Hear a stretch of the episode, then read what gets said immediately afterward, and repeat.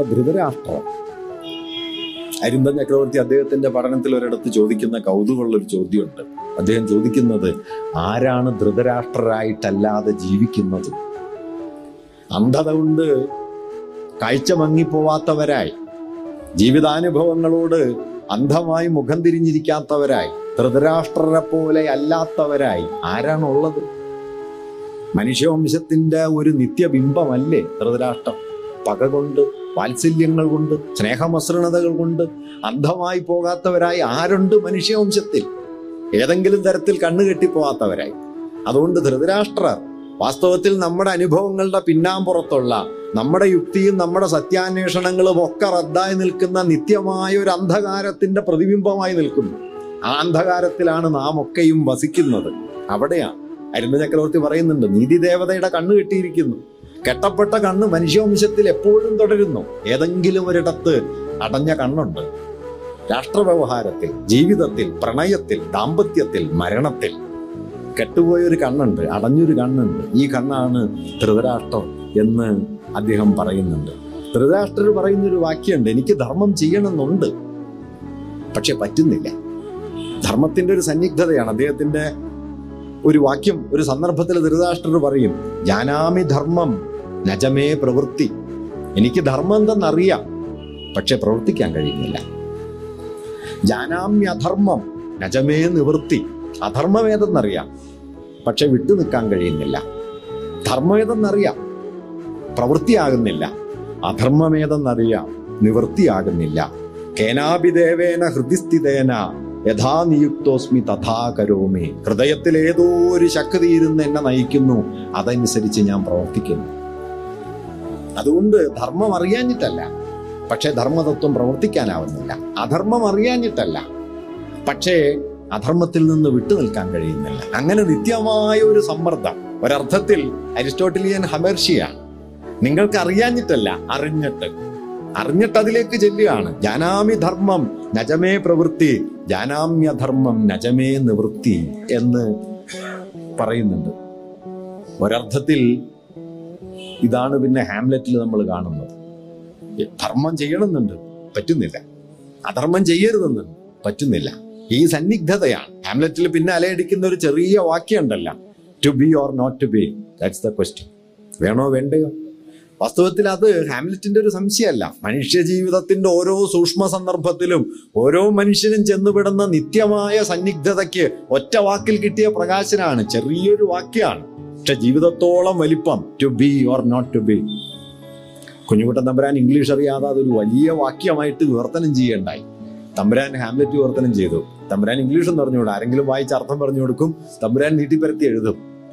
അങ്ങനെ to be or not to be Thampuran എഴുതി വന്നപ്പോൾ ഇത്രയും വലുതായി. ജീവിച്ചുകൊണ്ട് ഇവിടെ വാഴുവതോ നമുക്ക് ചാവുന്നതോ സുഖമതാണൊരു സംശയം മേ ഇങ്ങനെ ട്രാൻസ്ലേറ്റ് ചെയ്തെന്ന് പറഞ്ഞിരുന്നെങ്കിൽ ഹാംലെറ്റ് അത് അല്ല ഷേക്സ്പിയർ പണ്ടേ അത് മുൻകൂർ പ്രാബല്യത്തോടെ റദ്ദാക്കി കളഞ്ഞാൽ. കാരണം രണ്ടേ രണ്ട് വാക്കുകൊണ്ട് മനുഷ്യ ജീവിതത്തിന്റെ മുഴുവൻ സംഘർഷങ്ങളെയും സംഗ്രഹിച്ചതാണ്. To be or not to be that's a question Thampuran അടിച്ചു വരുത്തി അതിന്. അത് വേറൊരു കാര്യം. എന്നാൽ ഞാൻ പറഞ്ഞത് ഈ ചോദ്യം തന്നെയാ. ജാനാമി ധർമ്മം നജമേ പ്രവൃത്തി.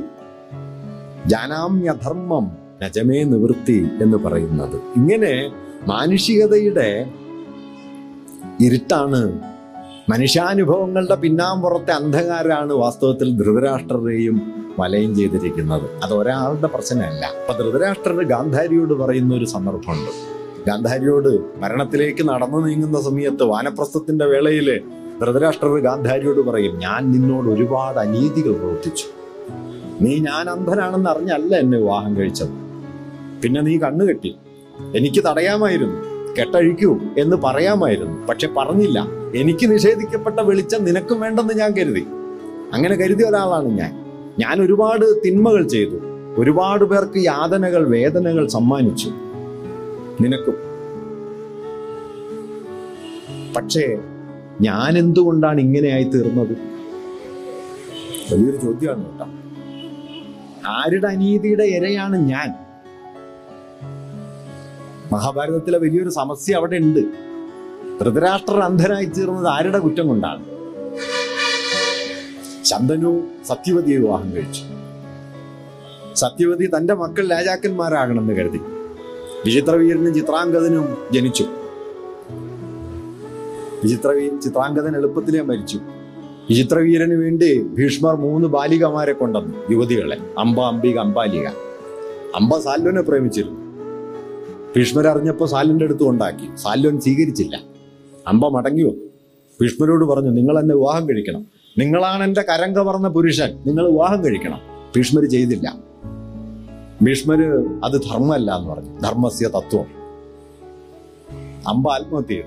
അംബിക അമ്പാലികയും വിചിത്രവീരൻ രാജയഷ്മാവ് ബാധിച്ച് എളുപ്പത്തിലേ മരിച്ചു. കുലം അന്യം നിന്നു. നോക്കൂ തന്റെ മകളുടെ മക്കൾ രാജാധികാരം കൈയാളണമെന്ന് ആവശ്യപ്പെട്ടാണ് സത്യവതിയുടെ പിതാവ് ചന്ദനുവിനോട് ആവശ്യപ്പെട്ടത്. അതനുസരിച്ചാണ് ദേവവ്രതൻ ഭീഷ്മരായത്. അപ്പോഴാണ് ദേവവ്രതൻ പ്രതിജ്ഞ എടുത്തത്. ഞാൻ ബ്രഹ്മചര്യ അനുഷ്ഠിക്കും. ആ ബ്രഹ്മചര്യ പ്രതിജ്ഞയുടെ കാരണം സത്യവതിയുടെ മക്കൾ പിതാവ് രാജാവാകാൻ വേണ്ടിയായിരുന്നു. സത്യവതിയുടെ വംശമേ അവസാനിച്ചു. കുരുവംശം അവസാനിക്കുന്നു. സത്യവതി തന്നെ ഭീഷ്മരോട് പറഞ്ഞു നീ അംബികയിലും അംബാലികയിലും സന്തത്യുൽപാദനം നടത്തൂ. ഭീഷ്മർ വഴങ്ങിയില്ല. പിന്നെ സത്യവതി അന്നത്തെ നിലയ്ക്ക് സത്യവതിയുടെ മൂത്ത മകൻ കൂടിയായ പരാശരനെ ക്ഷണിച്ചു വരുത്തി. നിയോഗം. വ്യാസൻ വന്നു സോറി പരാശരനല്ല വ്യാസൻ. പരാശരപുത്രനായ വ്യാസൻ. നിയോഗം. വ്യാസൻ പറഞ്ഞു അവർ ഭയാക്രാന്തരാവും. അവർക്ക് എന്നെ പരിചയമാവട്ടെ അവരെന്നെ അറിയട്ടെ. ഞാൻ അവരെയും ഒരു വർഷം കാത്തിരിക്കാൻ പറയും. സത്യവതി സമ്മതിച്ചില്ല. സത്യവതി അംബികയോട് പറഞ്ഞു ഇന്ന് രാത്രി നീ ഭർത്താവിനെ സ്വീകരിക്കാൻ ഒരുങ്ങിയിരിക്കൂ. സത്യ അംബിക കരുതിയത് ഭീഷ്മരായിരിക്കുന്ന അല്ലെങ്കിൽ കൊട്ടാരത്തിലെ ഏതോ രാജാവ് രാത്രി അന്തപുരത്തിലേക്ക് കടന്നു വന്നത് വ്യാസനാണ്. ജടാധാരിയായ കറുത്ത തീ പോലെ ചുവന്ന കണ്ണുകളുള്ള പേടിപ്പിക്കുന്ന ഒരു ഭീകരരൂപം. അംബ അംബ അംബിക കണ്ണുകൾ അടച്ചു ജനിച്ച പുത്രൻ അന്ധനായി. ധൃതരാഷ്ട്രം അമ്പാലിക പേടിച്ചു. ജനിച്ച പുത്രൻ പാണ്ഡുവായി. പേടിക്കാത്തത് ദാസിയായിരുന്നു. ജനിച്ച പുത്രൻ ഒത്ത മകനായി വിതുരർ പക്ഷേ ദാസിപുത്രനായി നോക്കൂ ഒത്തവൻ പുറത്തായി. പാഴായത് രണ്ടും അകത്തായി. ധൃതാഷ്ട്ര ചോദിച്ച ചോദ്യമാണ് ആരുടെ അനീതിയുടെ ഇരയാണ് ഞാൻ? എന്റെ യാതനകൾക്ക് ആരാണ് ഉത്തരവാദി? ഞാൻ സഹിച്ച ദുഃഖങ്ങളുടെ കാരണം എന്താണ്? എന്റെ പാപം എന്താണ്? വാസ്തവത്തിൽ ഹേതുവില്ലാത്ത പാപങ്ങളാൽ വേട്ടയാടപ്പെടുന്ന മനുഷ്യവംശത്തിന്റെ കഥയാണ് ധൃതരാഷ്ട്രം ഹേതുവില്ലാതെ. ഏതോ പാപങ്ങളാൽ. തനിക്കറിയാത്ത കാരണങ്ങൾ. അത് ധൃതരാഷ്ട്രർ ഗാന്ധാരിയോട് പറയുന്നുണ്ട്. നിന്നെ ഞാൻ വേദനിപ്പിച്ചു. പക്ഷെ ഞാൻ അനുഭവിച്ച വേദനയ്ക്ക് എന്തായിരുന്നു കാരണം? എന്റെ മക്കളെ ഞാൻ സ്നേഹിച്ചു. അവർക്ക് രാജ്യം കിട്ടണമെന്ന് ആഗ്രഹിച്ചു. അതിനുവേണ്ടി പലതും ചെയ്തു. അവസാനം സമ്പൂർണമായ നാശത്തിലേക്ക് ഞാൻ ലോകത്തെയും നിങ്ങളെയും ഒക്കെ കൊണ്ടുവന്നു. വാസ്തവത്തിൽ ധൃതരാഷ്ട്രർ അതുകൊണ്ടായിരുന്നു ചക്രവർത്തി പറയുന്നത് ധൃതരാഷ്ട്രർ നമ്മളൊക്കെയാണ്. കെട്ടപ്പെട്ട കണ്ണ് ധൃതരാഷ്ട്രരെയല്ല നമ്മുടെയൊക്കെ. അന്ധമായ സ്നേഹം കൊണ്ട് പക കൊണ്ട് വാത്സല്യം കൊണ്ട് മസൃണതകൾ കൊണ്ട് വികാരാവേശങ്ങൾ കൊണ്ട് കെട്ടപ്പെട്ട കണ്ണ് എല്ലാവരിലും പ്രവർത്തിച്ചുകൊണ്ടിരിക്കുന്നു. അതുകൊണ്ട് മനുഷ്യവംശത്തെ ചൂഴ്ന്നു നിൽക്കുന്ന ഒരു ഇരുട്ടാണ് ഈ ധൃതരാഷ്ട്രത കെട്ടപ്പെട്ട കണ്ണ് എന്ന് അദ്ദേഹം പറയുന്നുണ്ട്.